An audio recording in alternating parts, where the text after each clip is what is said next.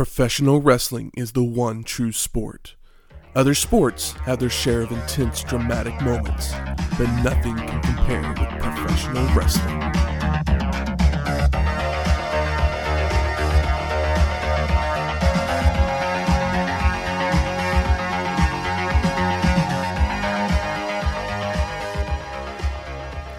Welcome to Wrestling History X, where two friends get together and talk about the story behind the matches.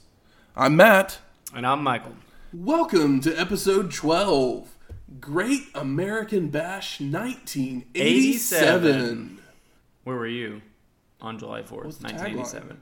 The tagline was, Where were you July 4th, 1987? No, it's not. It's War Games, the match beyond. I totally fumbled that. So, Great American Bash is the third Great American Bash event series produced by the Jim Crockett Productions for the NWA. As it was the last couple years, it was a tour. How many was it? As many dates? The last one was like t- two weeks or some shit. Actually, I think it was more. Was it? I have Because, like, like, literally, they had shows in, like, two different cities sometimes on the same day. oh, even for this one, because like I have dates here, and maybe these are just the dates of where they taped. So I have the fourth, the 18th, and the 31st. That's pretty much the ones that we see. Oh, the- okay. So that's what that's why I have The that. series started on July 1st in Lakeland, Florida, ended on July 31st in Miami, but they ran 27 total shows in 31 days yeah. in cities all across the U.S. So, like, literally, there was a show in, like, Maryland the same night that there was a show in Oklahoma City. There was a show in Oklahoma City I believe it. this tour. Um, and this would be the last event to be just closed circuit television for Jim Crockett Productions. And the video we have, let's talk about this video for a second. So it's a best of video that Yeah, like the other ones we watched. Entertainment puts out, just kind of like we watched the last couple Great American Bashes. Uh, most of the matches that are covered happened either in Atlanta, Greensboro, or Miami. After we watched, because we didn't get the actual video, we No. got a collection of I ain't spending sixty bucks on a. VHS tape. we got a collection of files and stuff that we got off the internet basically. And heads up right now, the second War Games match is on the network. which we did not know. But we did not realize that until Because literally how do you search fifteen guys' names? until literally like 12 hours before we I'm recorded. kind of interested to watch it now, just because the, when we the one we watched there was like no camera angles So you can go to the out point where it was kind of funny. Yeah, it was very funny. So you can go out to the network, watch the two War Games matches that we're going to talk about during the show. The rest of the show you can find on this Probably. best of video or Yeah, online somewhere. I'm sure if you look up the two guys' names and Great American Bash, the match will show up on the internet. it's probably out there on If YouTube. yeah, if like yeah, if uh, if Vince didn't put it on the network, then he probably doesn't care if you stream it, whether he owns it or not. or at least that's how it should be. Yeah. like we said, during this time frame, other things that were happening in the world, Rick Astley released the hit single "Never Gonna, Give, You, Up." Okay. So God, Rick, Rick it's so crazy because like that, you see that music video, and then I watched this. Granted, this was a VHS tape of like not so great NWA production quality, but then Yeah. like ripped to like a fucking like computer file, and it just and it's like the Rick Astley song sounds pretty good. Why doesn't this look good? Cherry Garcia had begun to be produced by Ben and Jerry's Ice Cream. oh, Ben and Jerry's is that old? At least eighty-seven. I got a hot take on Jen- Ben and Jerry's. What's your hot take on Ben and Jerry's? It's too fucking expensive. But it's so good. It's good, but I don't think it's worth it. I don't know. It's my favorite ice cream. Yeah. I try not to. Are you a it. Cherry Garcia guy or I'm a, not a Cherry Garcia. what guy. is your go-to then? I am a uh, fish food. Oh, wow. is that's the one that's named after the the band, right? Yes. What's in it? Um, Like chocolate covered goldfish, which kind of sounds tight. chocolate covered fish. But like goldfish, like the crackers. No, no, Oh, no. that'd be weird. Chocolate covered fish, or It's some like are chocolate. bits, some are yeah, but they're like fishes. chocolate that are the shape of a fish. Yeah, it's chocolate chocolate ice cream with like caramel and then the and then Yeah. the fish fish colored chocolate covered fish. If it was like a dollar less, I could get behind it. If everything was a dollar less, I could get behind it. That's a good point. Are those, your, are those the only two things that happened? I mean, I'm sure there was more that happened. But those are the two most interesting things that I could find. Okay. So this video opens with 70s disco lights shining in the ring with someone announcing, "Let the war games begin." There's something that. What do they say about the bomb? I You heard something about a bomb? I don't know. I feel like they said.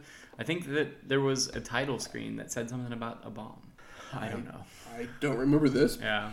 There's But no. our- Then nobody dies. It's fine. No, no, yeah.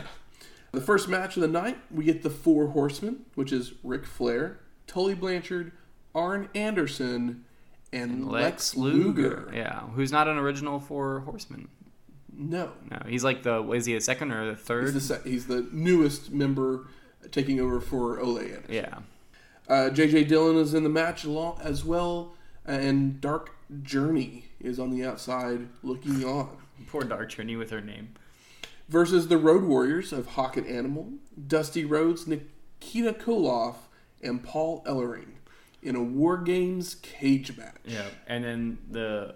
Don't forget the crowd shot of the fat guy in the Larry Bird jersey. Can't miss that. you really can't. so this, uh, the first match here is from Atlanta on July 4th. Uh, we see the Four Horsemen come out to Spotch there, Thrusta, which is Flair's music. Spotch. I just like saying spotch. That's it. Exactly. So the rules of the match. Yeah, there tell are- them to me, there are please. eight periods. Two men start. They go for five minutes. After a coin toss, one team gets the advantage for They don't two even minutes. show a coin toss. You see the ref do the toss, but like they don't actually show heads or tails, which is obvious because it's a fixed match I and know. you know what's going to I happen. know, but I want a coin toss. They promised me a coin toss. One team then gets an advantage for two minutes until all ten men are in the ring. And once that happens, The war games begin, submission or surrender. which like surrender means submission, right? I mean, basically means, hey, I'm done. yeah, it's like that's the same thing as submission. But the War Games match, that means there are two rings surrounded completely by a cage. That there is a top on this cage. Yeah, it's like two full rings, like buddy buddy, like uh, a Little House on the Prairie, like push the beds together, like son-in-law starring Pauly Shore, push the beds together, but like with a cage around it. You fuck with son-in-law? That movie's good. So Arn and Dusty Rhodes start this match, and the first camera angle that we see, like literally, I couldn't tell that there was two rings with the first camera angle. No, me neither. Because I was I'd seen other war games matches in my life, and like I yeah, with the camera angle at first, I was like, okay, well maybe war games was just in a regular ass cage. I know, I thought so too. All the other competitors are just sitting in chairs on the outside of the ring, just waiting for their Yeah, turn. would have been really great if we saw one of them like pick up a Coors and like swing it back before they entered the ring. Arn goes for a back body drop off an Irish whip, but Dusty reverses it into a DDT. Yeah, which is the only thing he does outside of like elbows. Well, that's not true. He gets a little mobile. Yeah, we'll see. Dusty's using the top of the cage as a cheese grater on Arn's head, and Arn is busted open. What's the? Is that our quickest NWA color? Within five minutes of a match, probably. That rules. A horrible looking hip toss by Arn, or maybe Dusty just doesn't know how to take it. Or maybe Dusty's a big guy. Maybe Dusty drank a lot of beer. And then Arn hits a dropped knee drop. Dusty goes to slap on the figure four, but you can't win until everybody's in the ring, so makes total sense. I mean, I mean, like, I guess you could put it on, and like, if he surrenders, then he can just like recover by himself in the ring, which would be pretty great. But then it's like, well, you're only going to put the the big guys in a the big double cage match. You're not going to throw a jobber in there. But nobody can. You can't submit. You can't submit or surrender until all ten minutes. Oh, so he could have just broke his fucking leg off. He literally could have just sat there in the figure four for until the match was over. So he could have like put he could have put like a knife in his shorts and then just like stabbed him to death and like sat on his body. We've got There- some there issues are- with the war games. There are weapons in this match, as we'll find out. Uh, we then see the coin toss kind of off in the distance, and of course the four horsemen win because you have to have the heels have the advantage. Tully jumps in the ring, and he actually trips on the ropes as he's as he's getting in. Arn and Tully then get double elbowed and double punched by Dusty. Arn and Tully finally get the best of Dusty and start beating on him, and Rhodes is busted open. Two minutes is up. How much blood is that so far? Just two two boys. Two boys. Who's coming in? Road Warrior Hawk. Uh, I know you're a road warrior, man. Feel the rush. The video quality is bad on these, and I have a hard time being like, oh, which road warrior is that? But I Luckily- also- luckily I know which one's which. yeah, yeah. Like it's good. It's good that I got you here because uh, you're a road warrior, man. We then see double axe handles clear the horseman off of Dusty. Hawk throws Tully to the other ring and then clotheslines Arn. Hawk does three slingshots of Tully into the cage, and Blanchard is now busted open. There's, I think, before this, maybe it's Dusty does the double punch, Yes. which I love because it's so silly. But basically, like makes you no punch sense. at the same time, and it's like, well, yeah, no, no, just no. It's Oh, uh, he did the roll and then yeah. did the punch. Oh, yeah. Did he roll it up first? Yeah. But yeah, it's like, uh, it's like that's that's like there's no body behind that because you're just like pushing. Yeah, it's very bizarre. It makes no sense. You can't see me, but what I'm doing is I'm punching with both my fists at the same time instead of He's coughing back double and throwing a punching. pinch. It's called a double punch. Watch the match. It's funny. Hawk and Animal are double teaming Tully. Arn comes for the save and gets clotheslined again by Hawk. Two minutes is up. Next horseman is Ric Flair. Woo. Chops to Hawk, but he no sells and stalks after Flair.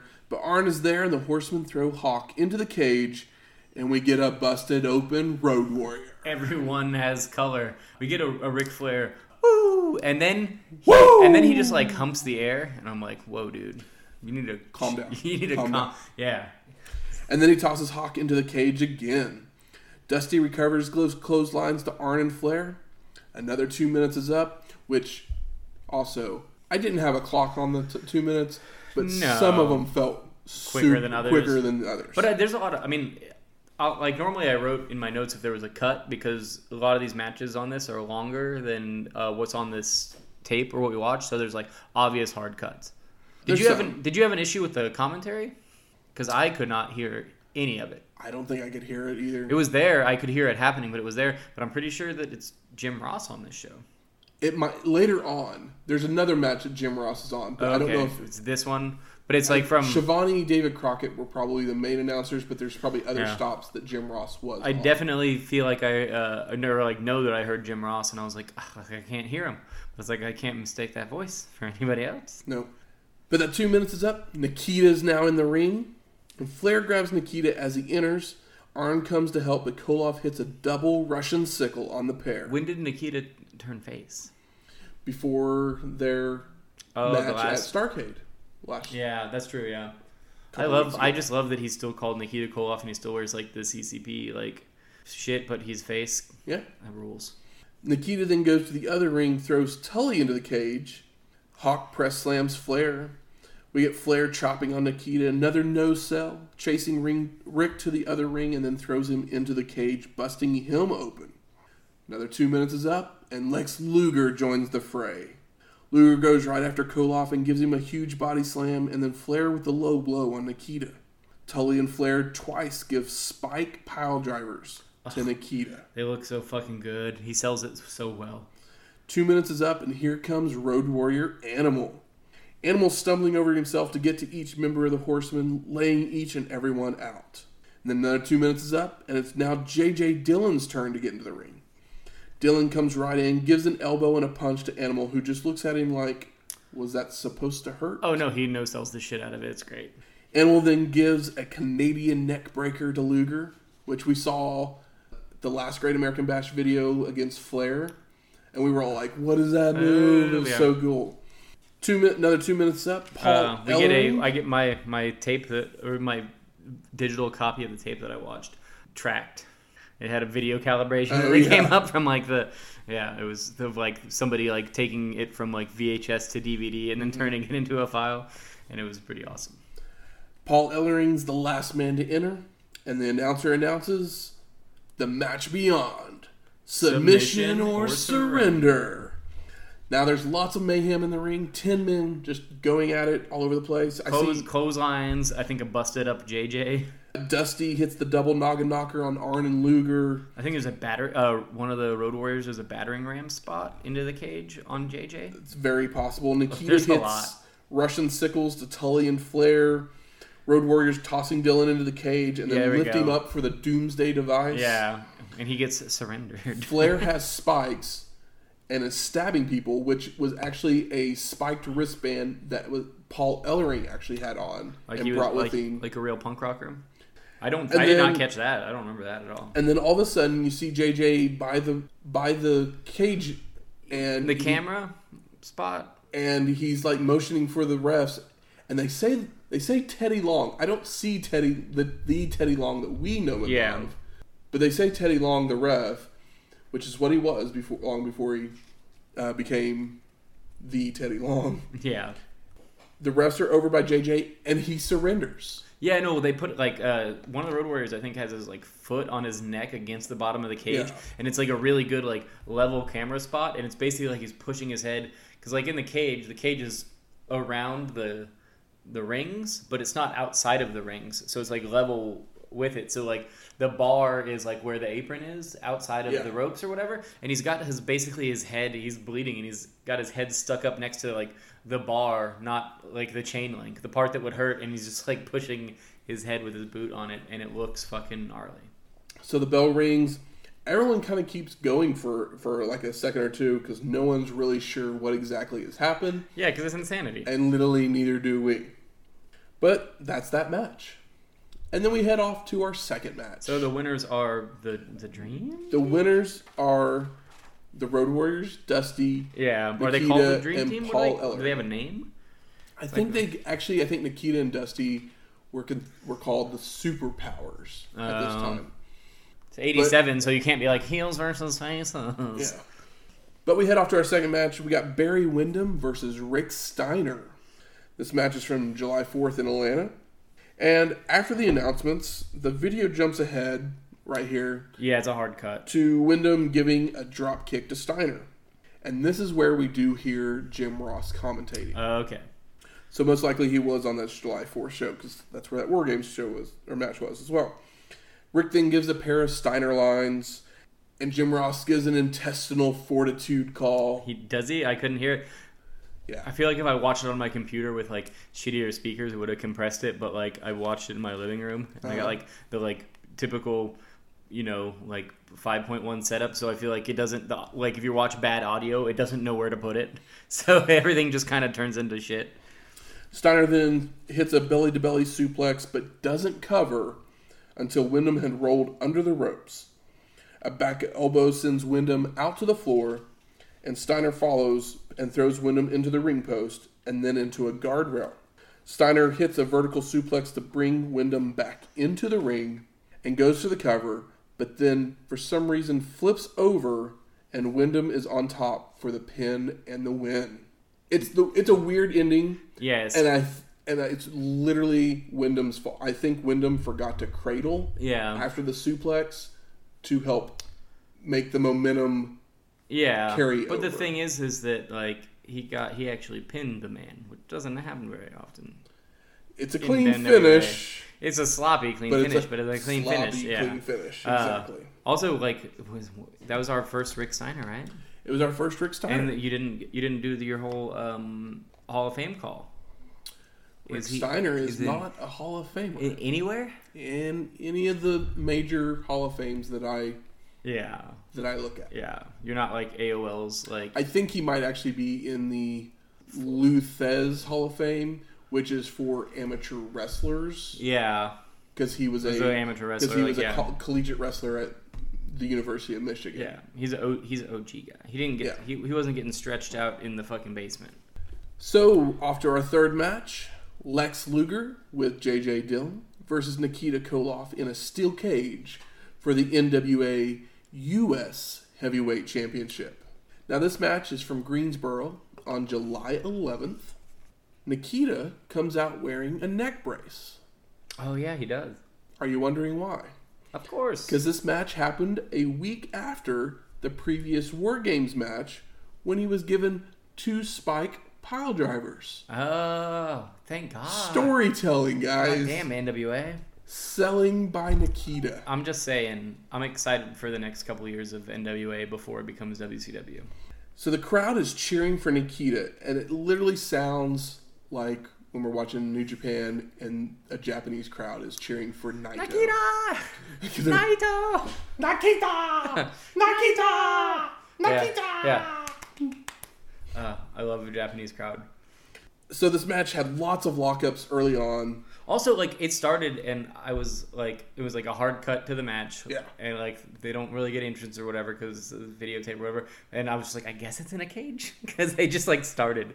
Uh, it then skips to later in the match when Lex slams Nikita's head off the turnbuckle, and Luger's just working over the neck with knee drops, a headlock that lasts for days, and a swinging neck breaker. How long do you think it lasts without cuts? Probably lasted a good two or three minutes, Yeah. two three minutes.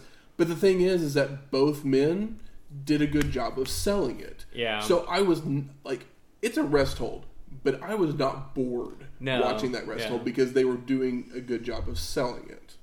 Luger then rips the neck brace off, tosses it into the crowd, and continues to go after the injured area.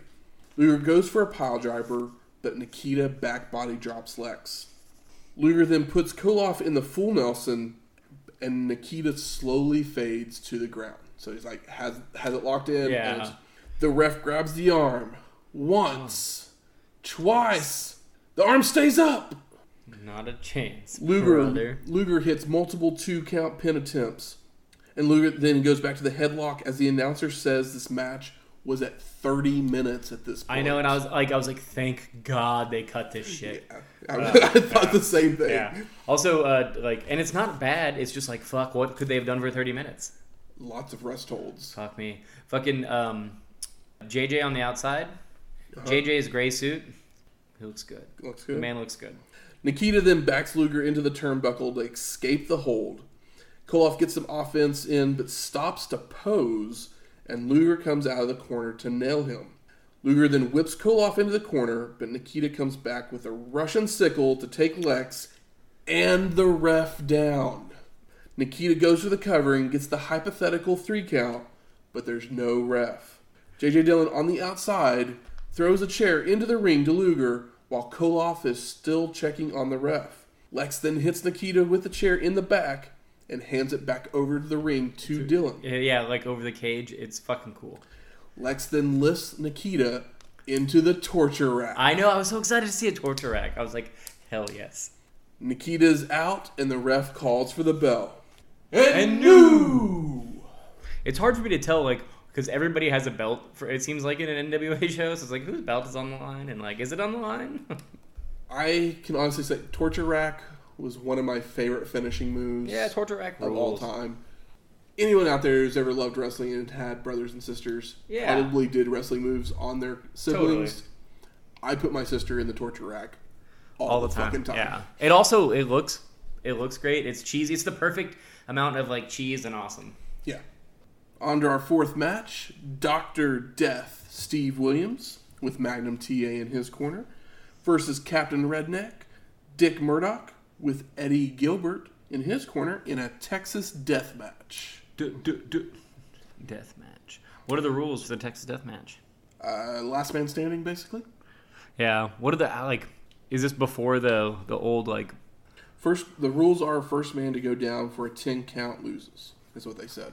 Okay. There's a. I just got a pretty great uh, Texas Deathmatch T-shirt, which is like based off of when they explained it on television and showed like the logo, and then like had the rules like scroll up, and it has all the rules on them, and none of them make sense, and it's tight. That's all I got. But I was like, so what are the rules? Because I don't know the fucking rules. So, Steve Williams, he's actually a former University of Oklahoma football player and wrestler, and is a member of the Wrestling Observer Newsletter Hall of Fame. Dick Murdoch is a professional wrestling Hall of Famer, and Eddie Gilbert is a member of the Hardcore Hall of Fame, aka ECW. So is that like is that a Tommy Dreamer thing? Um, it's actually the ECW arena at 2300. Okay. it they inducted him into their Hall of Fame, and they'd call it the Hardcore Hall of Fame. This match is from Atlanta on July 4th as well. Uh, you see, Williams has a cast on his arm, uh, and that was because it was broken by Murdoch and Gilbert at some point in the in the past. Murdoch is giving a wrench early on. Mur- Gilbert hands Murdoch a wrench uh, to hit Williams, the old FO. Yeah, I love the FO. But I love this is a Texas death match, so It's all good. everything goes. Does he try to hide it? No, he didn't. Oh, Okay. Uh, Murdoch keeps attacking the casted arm of Williams, and then we get some big right hands by Dr. Death that has Murdoch stumbling. Williams with the shoulder block, but tries for a second, and Murdoch moves, sending Dr. Death into the ring post, shoulder first. Murdoch then goes up to the top rope, but Williams hits him with a cast as he comes down.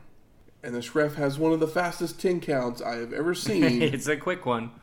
But Williams is up at eight, but Murdoch doesn't get up. Dr. Death is the winner. Started to watch this, and my notes say, uh, Matt's calling this because I don't know what happened. Post match, Gilbert comes running in, but Williams hits him with the cast, then grabs him, and Murdoch is finally up and has a chair, hits Williams in the back of the head, and then goes after the arm with the chair as well. Uh, you see the ref fighting with Murdoch to get the chair out of the ring when Magnum gives Dr. Death his cane, which Steve Williams uses to hit Murdoch across the chest and to clear the ring. Murdoch has like fell out of the ring and then is just chilling in Jim Ross's chair at the announce booth. Do we actually see Jim Ross on the screen? Yeah. Yeah, I don't know if I caught that. Him and Tony Schiavone are standing there Yeah, at ringside. I heard him like a little bit because I was like, oh, I can't hear a thing. After our fifth match, we got the fabulous Freebirds of Buddy Roberts, Michael Hayes, and Terry Gordy versus Ivan Koloff, Manny Fernandez, and Paul Jones. This is our actual first appearance of the fabulous Freebirds, and they are professional wrestling, Wrestling Observer newsletter, and WWE Hall of Famers. I mean, yeah, Michael Hayes is forever employed. He, he's like the super agent in the back for WWE. right Yeah, now. and like honestly, I know what he looks like now, but damn, did he look pretty good in '87? Exactly. This match is also from July 4th in Atlanta. And we see Michael Hayes doing some stomping and dancing to get the crowd into the Yeah, match. he, he's he's a man of the people. Manny Fernandez looking a little pudgy nowadays. Yeah, He, he he did. He did a bit of the opposite of um, Don Muraco. oh yeah, of Don Muraco, who just wait Exactly. for for what old Nani does. Buddy Roberts runs the ropes when Paul Jones kicks him from the apron, which allows for a Koloff Fernandez double team to gain control. Roberts with the sunset flip, but Koloff makes the tag to Paul Jones. And then Jones misses a knee drop, which allows Roberts to make the hot tag. I'm all about a hot tag. Terry Gordy's in, and Gordy with right hands to all three heels. The mayhem then breaks loose as all six men are in the ring. Gordy then Irish whips Paul Jones, hits him with a back elbow, and then a running elbow drop for the pin and the win. Well, does anybody have a better? And I can honestly say I do not think there was a cut in this match. Yeah, I don't know. Uh, they is there any better like wrestling logo than like the Bad Street logo? It's pretty good. It's pretty great. I have a rock band in the vein of like Ramones ish. They have a shirt which is just their name with the USA underneath it in that logo, and when it fit me, it was one of my favorite T-shirts. But it says because they were they're called Bad Sports, so Bad Sports USA looks pretty good. If they were talking shit on wrestling by calling themselves uh, Bad Sports, we might have to talk. But it was yeah, it was a good, it was a, it was a, a solid, solid takeover of a great logo. We got our sixth match. We got Dusty Rhodes with Barry Windham in his corner versus Tully Blanchard with J.J. Dillon and Dark Journey in his in a lights out barbed wire ladder match What is the lights out for for? one hundred thousand dollars. Oh my god! So the lights are out. The lights out, which they actually say at some point during the match, actually do you, do you have to see means- birds above your head? It literally just means it's a no DQ match. Yeah, basically that's what anything means. Yeah. But like, so it's lights out for one hundred thousand dollars, and it's a barbed wire match. And the barbed wire just means that we put barbed wire around you, so you guys don't even. You can leave your razor blades in your backpack or in your duffel bag. Pretty much. The match is from Charlotte on July 18th, and we see the ropes wrapped in barbed wire. Yeah, but it's like kind of like a. They're not wrapped like cylindrically. tight. It's, like it's like uh, it's like kind of like a chain link fence, but wider. Yeah, Like you know, it's like V's from rope to rope. exactly.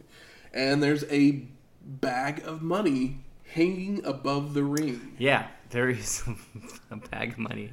Uh, the first few minutes has the two men just trying not to be tossed into the barbed wire. Yeah, Dusty gets elbows in because Dusty is an elbow machine. Exactly. I don't know if you heard this or not, but I felt like there was an ice cream man walking around the stadium. As you can hear Oh, really? the ice cream man music. What's the ice cream? How does it go? The just like a, Oh, like a yeah, yeah. stupid like Yeah, I got you. I just was sure, wasn't sure if there was a A one because I feel like there's a No. few. But it was just like one of those like stupid Yeah, yeah. songs that you hear whenever the ice cream man's coming down the street. Did you have a favorite ice cream truck snack? The face, the Ninja Turtle. Yeah, I think that's the- every, I think that's everybody that's like like my age to your age, and then like anybody older than us or younger than us has a different one. But it's like, yo, I want that. It's like, oh, you're out of that. Give me the Tweety Bird. It's the same, but you just want that gross ass gumball eye. Exactly. Dusty finally gets Tully into the barbed wire, and Tully is bleeding. Windham puts a ladder into the ring for Dusty, who sets it up and begins to climb. Tully gets up and kicks Dusty in his bag leg that's been broken a couple of times. Yeah, the one with you, you know the one with the knee brace, right? exactly. You know what would have been great if there was barbed wire around the ring. You need a ladder to get the bag of money to win, but there's nobody out there, so you have to go through the barbed wire to get the ladder in and then go back in, which would be the right kind of brutal. Like I don't need a hundred thousand. yeah, I mean, I'll go through. I'll go through some barbed wire. Like fuck, it was. It's not. I'm not gonna die. Just hold your hands over your neck and wiggle under. Like no jugular, we're good. I can bleed. I just don't need. I just can't bleed from the big the big Well, ones. as we'll see here in a minute, that barbed wire isn't. It's not hard to get in and out of the ring. It's not. I'm just saying. I was like, oh, that would be cool if, you know, they needed the ladder to get there, but they also had to get through the barbed wire to get to get the ladder get in. ladder. Yeah. Both men start climbing the start climbing the ladder, and they're at the top, throwing punches, and we get a bionic elbow from Dusty, sending Tully to the ground. For some reason, Dusty doesn't immediately go for the money bag, and Tully is able to grab Rhodes' leg. Rhodes then sends Tully's head into the ladder and begins beating on him some more. Dusty hits a DDT, which Tony calls a bulldog maneuver, Yeah. because no one still didn't know what a DDT was at this time. I mean, they they call it a. I think they chant DDT at WrestleMania three, right? I think for Jake the Snake. For Jake, yeah, but yeah. Dusty sets the ladder back up and he starts to climb, but Tully tackles him to the mat. Tully then begins to climb, but Dusty drags him down by the pants. Did we see ass? Oh, I don't know if we don't. I know we're going to later. There's a whole lot of ass at some point. yeah. JJ Dillon slips a black glove to Tully, who then hits Dusty with it, busting him open. Windham is complaining, but literally the ref yells, There are no rules. yeah. It's like it's a yeah the the loaded glove. Tully then sets the ladder up, and JJ Dillon slides into the ring, giving the ref an elbow to knock him down. One, he slid into the ring, Yeah. so obvious it's easy enough to get into Yeah, the ring. exactly. It's like you can slide under. It's just like being pushed into it because the you know the barbed wire. Two, we got us a ref bump in a no DQ match. It's like yeah, the ref doesn't even need to be out there. Whoever gets the money gets the money. Dusty's getting up. Windham is now in the ring going after Dillon. Dusty gives a drop kick to knock the ladder and Tully down. Are you writing question drop kick because it doesn't look like a very good drop kick? it was like, did he leave both feet for a drop kick, or was Or did it he like lift one one leg, one leg and then, like and then and then- fell and then pulled the other one? because he couldn't Aw. support his weight with one leg? Uh, if Dusty was as good of a wrestler as he is a promo, we'd be talking about him the way we talk about Savage. Exactly. Rhodes now has the black glove and hits Tully with it. Dusty tells the ref to set the ladder up, and Rhodes starts climbing and grabs the money bag for the win. That fucking rules. That he tell, he tells him to. Set, he's like, He literally is like, set the set the is ladder it because up. there's too much blood in his eyes? He's open in this, right? Yeah, he gets busted open I by the by the glove. Yeah, he I mean he gets busted open by like looking at something with a moderately sharp edge. Yes. So the seventh match, on to our next one. We get Ric Flair with J.J. Dillon versus Jimmy Garvin with Precious and Ronnie Garvin in a title versus one night with Precious match in a steel cage for the NWA World Heavyweight Championship. Why are they constantly pimping out Precious like that? Well, last time it was Baby Doll. Oh, sorry. This is a different girl, Okay, I'm. I'm sorry. but they're still pimping out the ladies. They're, yeah, they're still pimping out the ladies. I mean, I, I feel like we'll probably see it a few more times. Oh yeah, we definitely will. I mean, they're not pimping out for real. This isn't uh, Moolah style. No. so the story behind this match was that Flair had been eyeing Precious, as Precious is a good-looking young lady, and he had sent her gifts such as a pink fur coat, and this had caused Jimmy Garvin to get upset. As, You know what Jimmy Garvin should have done? What should he have done? Well, I mean, he doesn't have a cell phone; it's harder to take photos.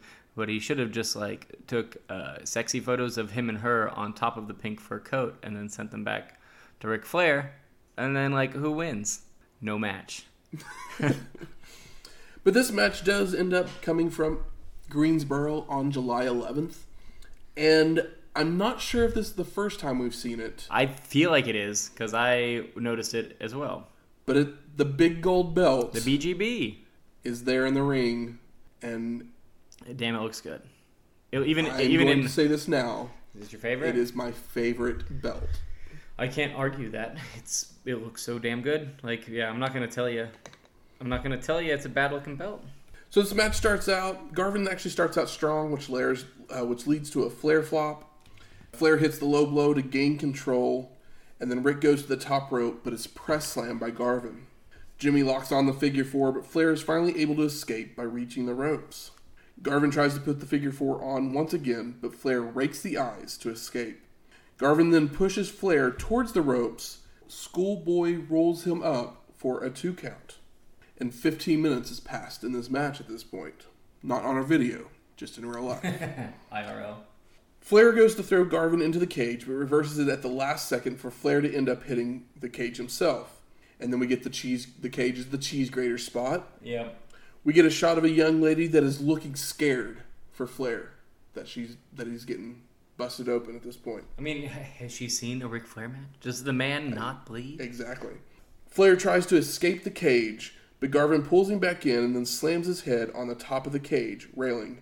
I love how when Ric Flair tries to leave the cage, it you seriously think he's gonna fall out of the cage because he's like Just almost hanging on by yeah he's like yeah he's like yeah he's the degree like it looks more like he's going to leave the cage than come back into the cage and it's fucking great But at the same time, it's like escaping the ring is still not a way to win the match. So why are you trying to escape? because he's a piece of shit heel piece of shit I guess that's true. i mean that's my argument Yeah. it's whatever it's an nwa show as long as you're if i Technically, I said it guess, all I, it's technically, good I guess if he escaped the ring and then he just left, he would be counted out or disqualified, Yeah. and he wouldn't lose the belt.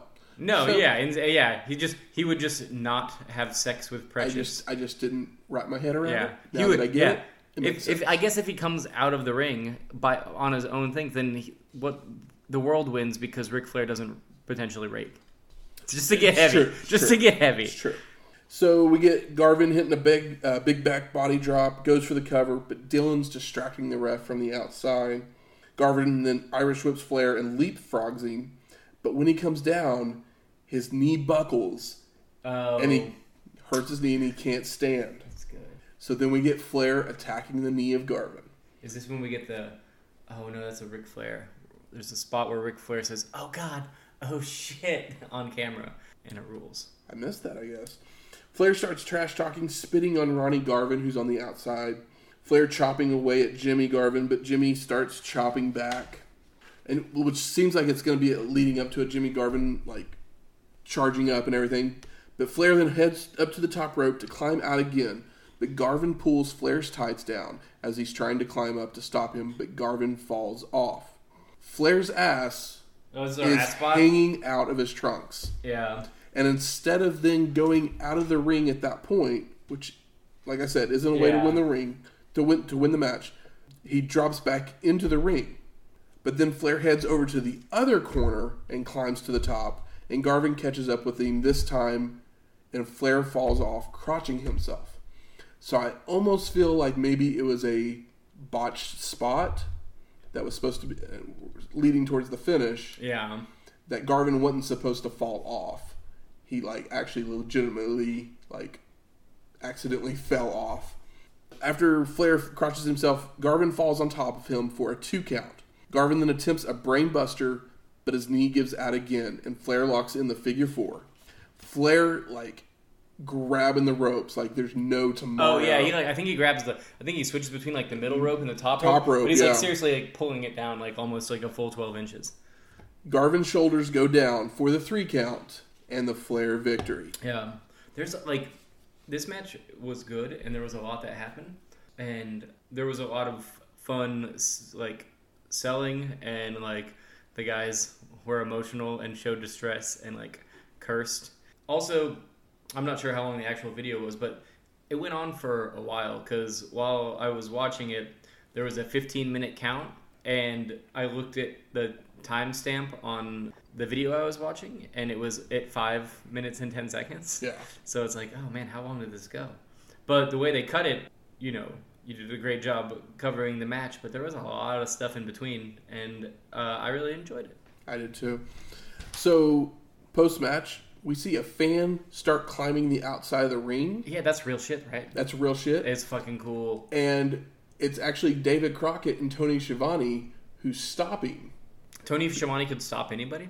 because he started climbing up like right above Yeah, where the yeah. announcers were, and they like grabbed his legs until Yeah. at least until security could get over there, so he couldn't get all the way in. And Tony then, Schiavone just like I feel like that. I don't think I could beat anybody up, but I might be able to beat up Tony Schiavone. and then we see Precious and Ronnie Garvin get in the ring to check on Jimmy, and Flair grabs Precious as he is winner for the night. Fuck And me. Ronnie starts throwing right hands of stone at Flair, and we get a Flair flop before he leaves the ring. Good on you, Ronnie. And I'm going to give a spoiler warning here. Remember what happened in this match for Bunk. next year's, Okay, I so think next year's Great American Bash. so 88 GAB Yeah.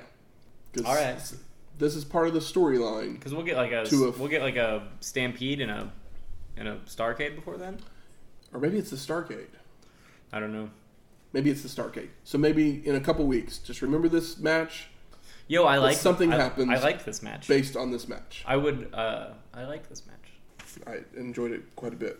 So we move on to our eighth match. We got the Rock and Roll Express, which is Ricky Morton and Robert Gibson, versus the Midnight Express of Bobby Eaton and Stan Lane, with Big Bubba Rogers in their corner, in a title versus title match for the NWA World and U.S. Tag Team Championships. Now you're saying we've seen the Midnight Express before, Yeah. but this is the first time we've seen Stan Lane.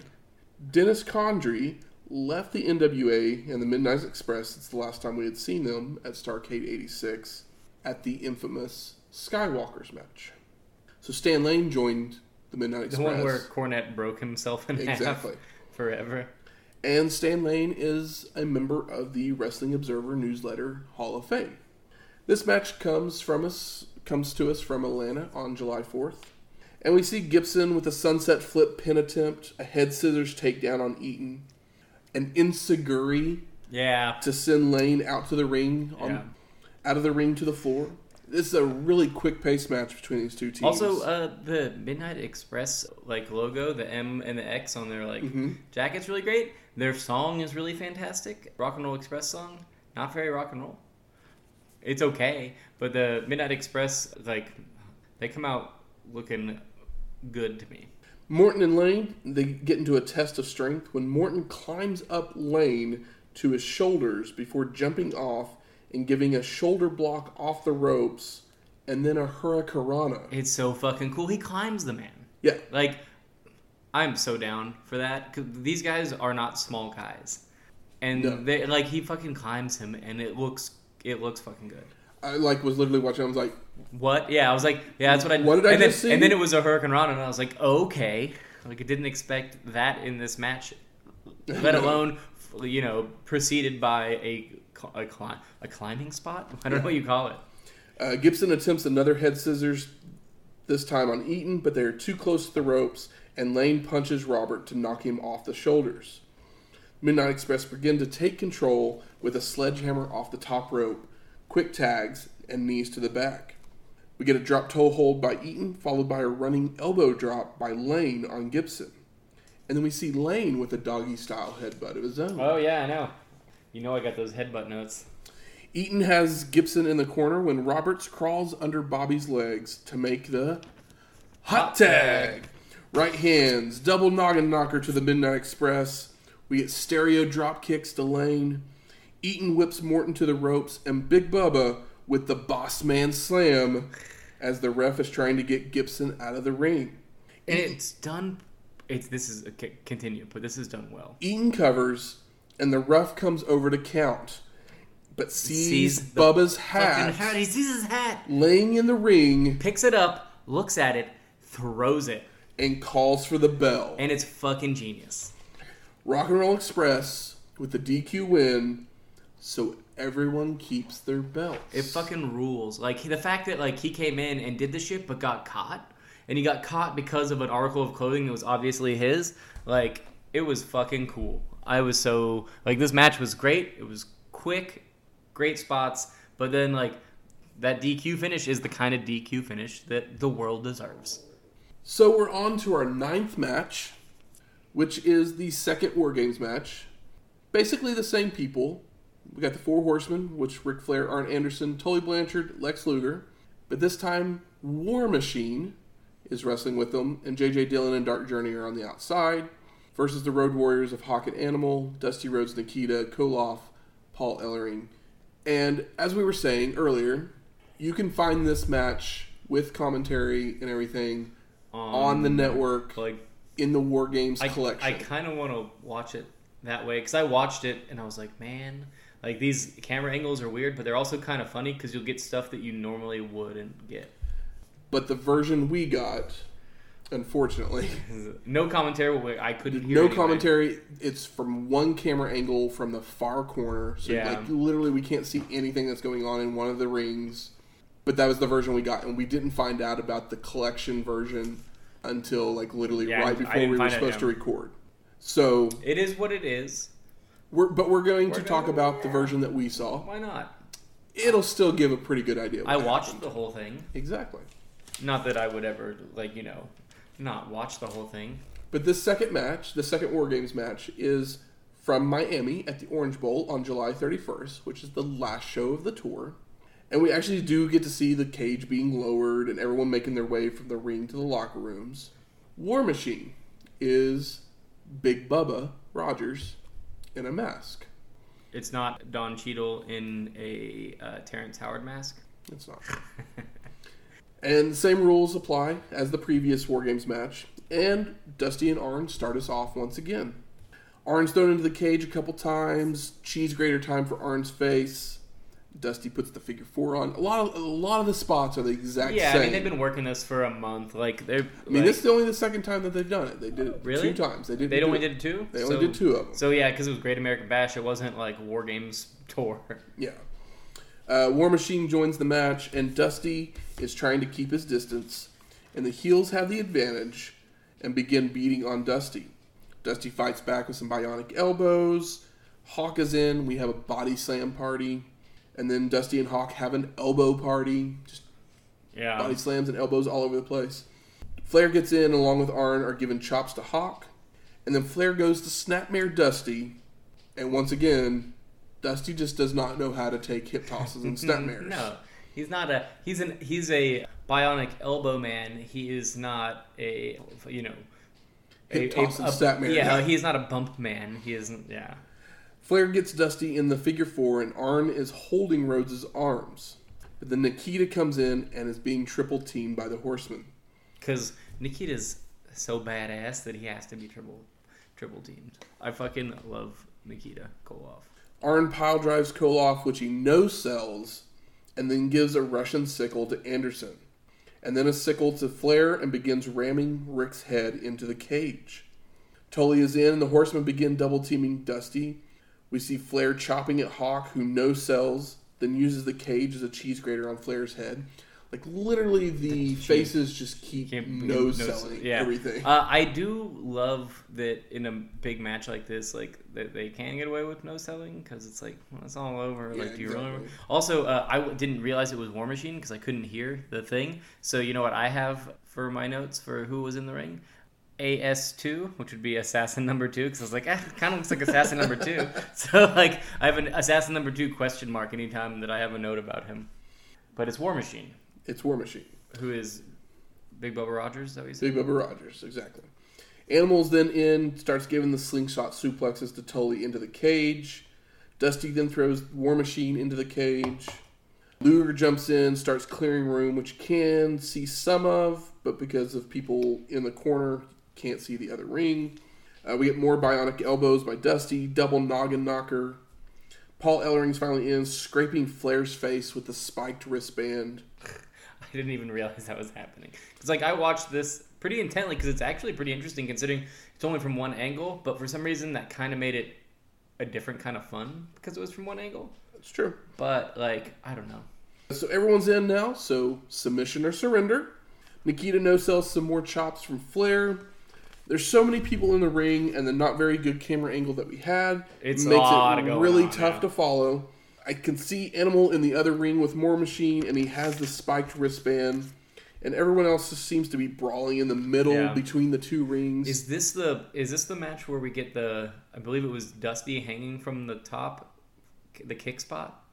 if there was, it was I. Okay. I didn't see it. It was, I feel like it was really memorable. It was uh, either the first match or this one, but Dusty basically like holding on to the top of the cage from you know inside of the cage, but holding on to the top of it and swinging it, and like you know from like he like basically is on the top turnbuckle rope and puts his hands, grabs the cage and like does a swing kick, and I'm like that was bizarre for him or anybody. missed that completely. Okay, yeah, it totally happened in one of these two matches, but I hmm. was like. It's like Matt will, Matt will get this, but I don't know where it goes. But as we see everyone in the middle brawling, all of a sudden the bell rings, people are still kind of going at it, and then it cuts to a shot of the horseman checking on War Machine. So I'm gonna Assassin number two. or assassin. so I'm gonna go with that he surrendered because of the spiked wristband. yeah, That's what I'm gonna go with. He's with. also War Machine. It's like, hmm. J.J. Dillon wasn't in there to surrender. exactly, they needed someone to surrender. So Mommy's all right. Daddy's all right. Uh, War Machine's a little rough. Surrender. exactly. So, uh, what were your overall thoughts of this Great American Bash? Uh, our tapes looked like shit, but I had a really good time with most of this. I- I mean, I was surprised that I liked it as much as I did. Also, like I've kind of realized going between the two that the NWA stuff is more of the like bloody gritty, like it's kind of your ECW, you know, in a way. It's like it's more it's there's no cartoon characters, everybody's a guy in tights mhm. and they're fucking fighting to like have sex with somebody's girlfriend.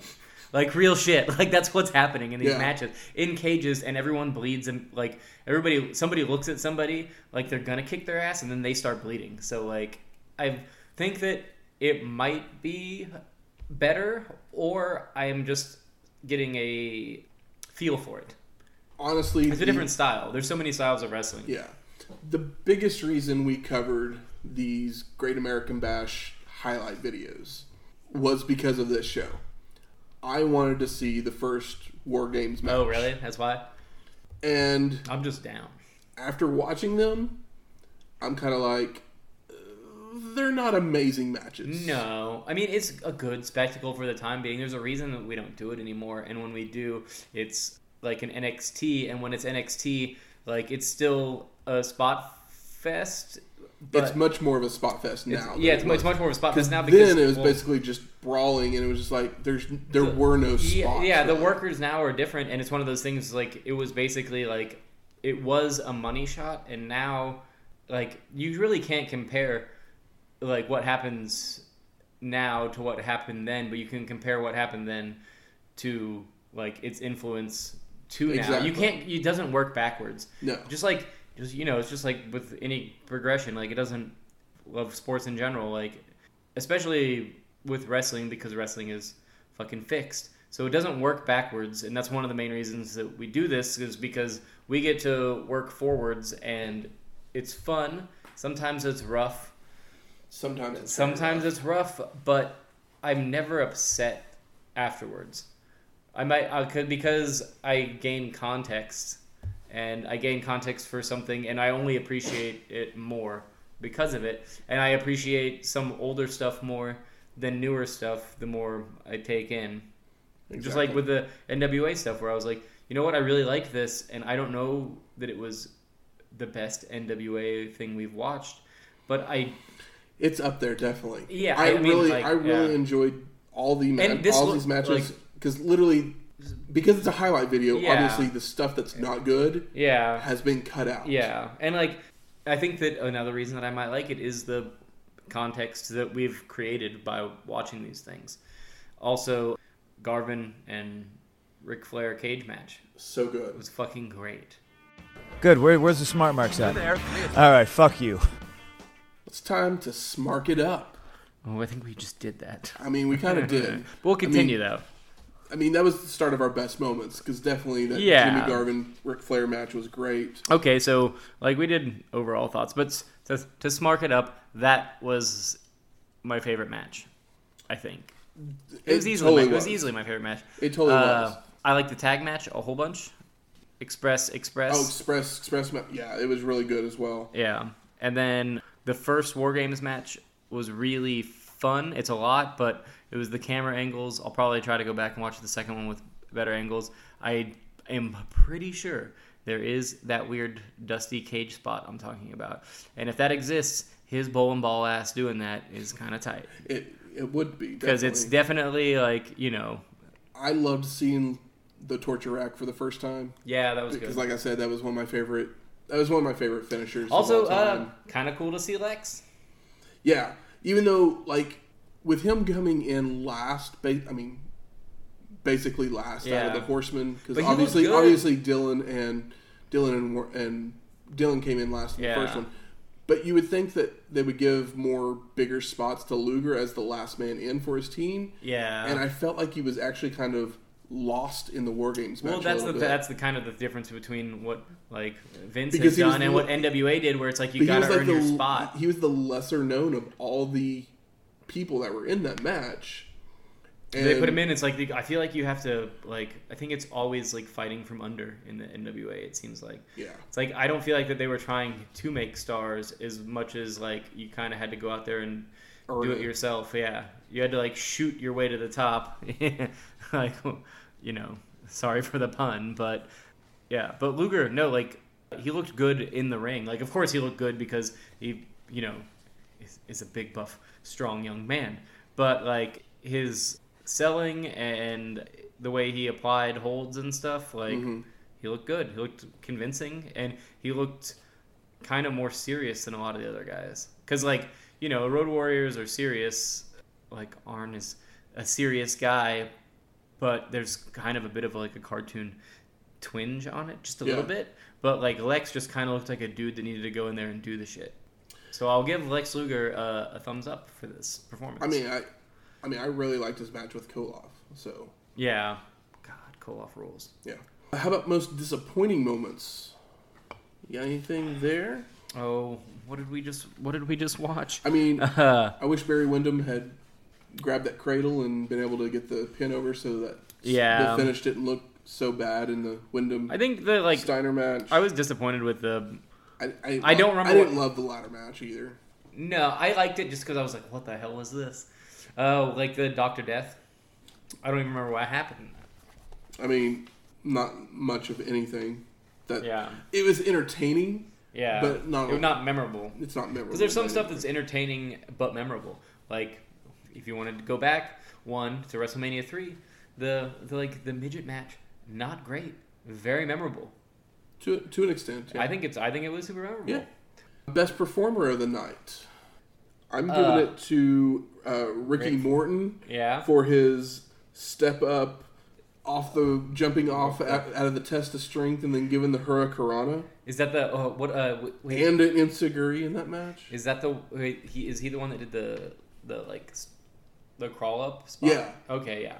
It'll be him, and then my other thing is Ric Flair basically falling out of the ring.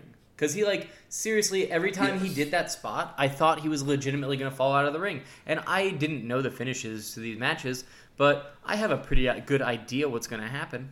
He fucking had me, like, thinking he was gonna fall out to the point where he like you know had was ass out because of it. Ric Flair's ass, best performer of the night. Uh, Flabby white ass hanging out all over the place. ask Precious. Wait, did he win Precious? Yes. Yes. Okay. Yeah. So ask Precious. Maybe maybe Ric Flair is a uh, peg boy. Anything surprising that happened in this show? Uh, I guess the barbed wire thing that was pretty surprising. I I was shocked that there was a barbed wire match in the NWA. I was gonna point. say the amount of cages, but that's not true because you know it's NWA. there's always a cage Cage, match in yeah. NWA. So show. like yeah, just I guess the fact that there was like three or four of them shits. The the barbed wire was for sure, and then the barbed wire turning into not only a barbed wire but a ladder money match. yeah, there was just way too many stipulations on Yeah, that match. but you know that's NWA. exactly. Surprised we got no Wahoo. There's a lot of guys I missing. think I think Wahoo Wahoo's done. maybe gone. It's fine. So is Jimmy Valiant I know. at this point. It's fine. Um, it's gonna be a sad day when my JYD leaves, but you know he's gonna die in a couple years. He is dead, but I mean a couple years from Yeah. this show. And now for a look back even further into the history of wrestling. The dusty finish. Ed Lewis and Billy Sandow had great success as a tandem, but they were missing an innovator. But they would soon meet James Irvin Mondt, better known as Toots because of his boyish face. Toots first came to wrestling through Farmer Burns' correspondence course. In early 1920, Ed Lewis and Billy Sandow were looking for a new training partner when they met James Mondt. Toots claimed he was a better wrestler than Lewis and served well as a training partner, but his contributions went far beyond keeping Lewis in shape. The three men would come to be known as the Gold Dust Trio. It was a nod to how much money th- they would make, but also to their massive contributions to professional wrestling. One of these contributions would be to introduce a new style of wrestling to the world. Quick question: Quick answer.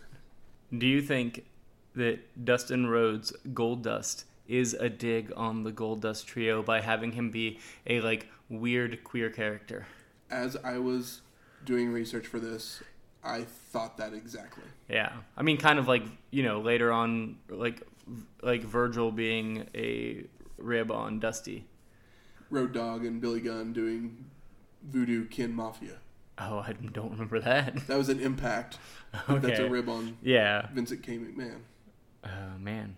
But yeah, the gold dust thing. So like, you know, I know that story. I've read that book. But like, uh, but yeah, I was like, when I was reading that, I was like, the gold dust trio. All right. So this next week, Survivor Series 1987. We get a, another one of the big four pay-per-views from Yeah. I mean, it's the it's the second it's the second one that becomes uh, annual. Because like we had WrestleMania, we had uh, big event. There's Wrestling the Classic. Wrestling Classic. Then we've had the two, you know, the two W or the two MTV ones, which I'd really like to watch at some point, and I kind of wish would- that they were part of this. Wish they were put onto the network. Yeah, like we can get it off the internet. If they don't want it, then it's out there. This is the only like this is the first one that's about to, you know, become annual. Yeah, other than WrestleMania in the Yeah. WWF. And uh, Survivor Series is how many matches? There's four matches. And it is how long? almost three hours long. It is like 244, 245. Yeah. It's like almost as long as WrestleMania Yes. 3. So the music from this week's show is actually the theme song from Great American Bash 1987 called Digi Heart, which you heard at the beginning of the show. And since the Road Warriors were part of the winning team in the War War Games match, I'm gonna play their theme music, That never gets played anywhere and it's Iron Man Which by rules. Black Sabbath. because I am a huge Black Sabbath fan. I think that the two best bands as far as like influential to things that I love are is like Black Sabbath and the Ramones. And the Ramones only wrote one song, but Black Sabbath wrote every best guitar riff ever. Mm. That's all I got. I like my I like my punk rock and I like my metal. I got two words for you: You Led too. and Zeppelin. Oh, you're a Zeppelin guy? I love Zeppelin. We can fight about it later. If you like us, you can rate and review us on iTunes, Stitcher, Google Play. You can even find us on SoundCloud or just wherever else you want to find your podcast at. Give us those five star reviews. Helps us. Uh, helps more people find us. From what I hear from other podcasts, it's five star or no star. It's literally, if you give us a four star, Yeah. it's like thanks. It doesn't help us. Yeah. You gotta give us five stars. That's what they say. I don't know. It- It's literally what I feel like. I should probably start starring things just because it's like ah, they ask for it. I'm listening, exactly. so yeah. I'll, You should, you ah, should literally yeah. spend five seconds. Like literally, click on click on our name. If I star, you star, we star. All you have to do is click on our name, and then right there it says rate this podcast, and you can click the fifth star, and you're good to go. You Yeah. If you don't leave a review, we're not gonna be mad at you. Ah. If you like, if you want to leave a zero star, just email me mtemple87 We'll, at gmail, we'll, we'll talk to you about it. I'm not giving out my. Or you can hit us up on our email at wrestlinghistoryx at gmail.com if you want to do that. Or you can always find us on Twitter at WrestlingHistoX. That's Wrestling H I S T O X. And we'll talk to you next week.